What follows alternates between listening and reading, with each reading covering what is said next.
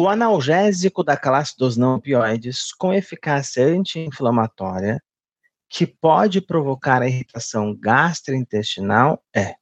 Então ele está falando analgésico não opioide que tem eficácia anti-inflamatória além do efeito analgésico e que pode provocar irritação gastrointestinal.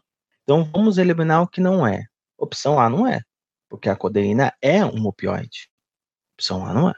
Opção B também não é, porque a dipirona ele é um analgésico não opioide, mas a dipirona não tem eficácia anti-inflamatória. Então opção A, opção B não estão. Aí a gente fica com opção C, D e E. Opção C, ibuprofeno. Opção D, paracetamol. Opção E, ácido acetil salicílico. O paracetamol a gente também pode tirar dessa lista, porque ele até tem um pouquinho de efeito anti-inflamatório.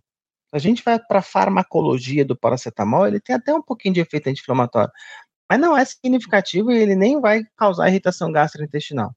Então a gente também pode eliminar a opção D. Ou seja, é opção C ou opção E.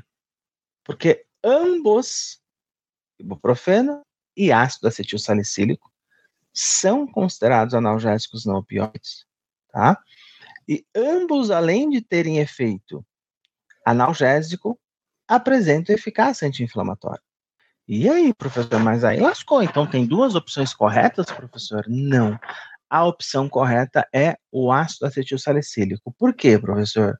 Por que, que não. Por que, que o ibuprofeno também não é correto, professor? O é, que, que acontece? A gente considera o seguinte aqui: qual dos dois inibem mais a COX-1? Esse é o ponto. Qual dos dois inibe mais a COX-1? É o ácido acetil salicílico. E por que, isso é relevante, professor? Porque lá no nosso estômago a gente tem COX-1.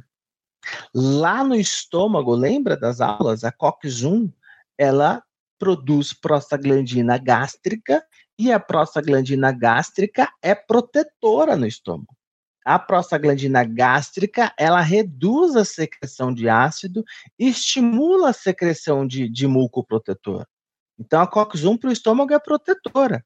E entre ibuprofeno e ácido acetilsalicílico, apesar de ambos bloquearem a COX-1 no estômago, o ácido acetilsalicílico bloqueia muito mais a COX-1 no estômago do que ibuprofeno.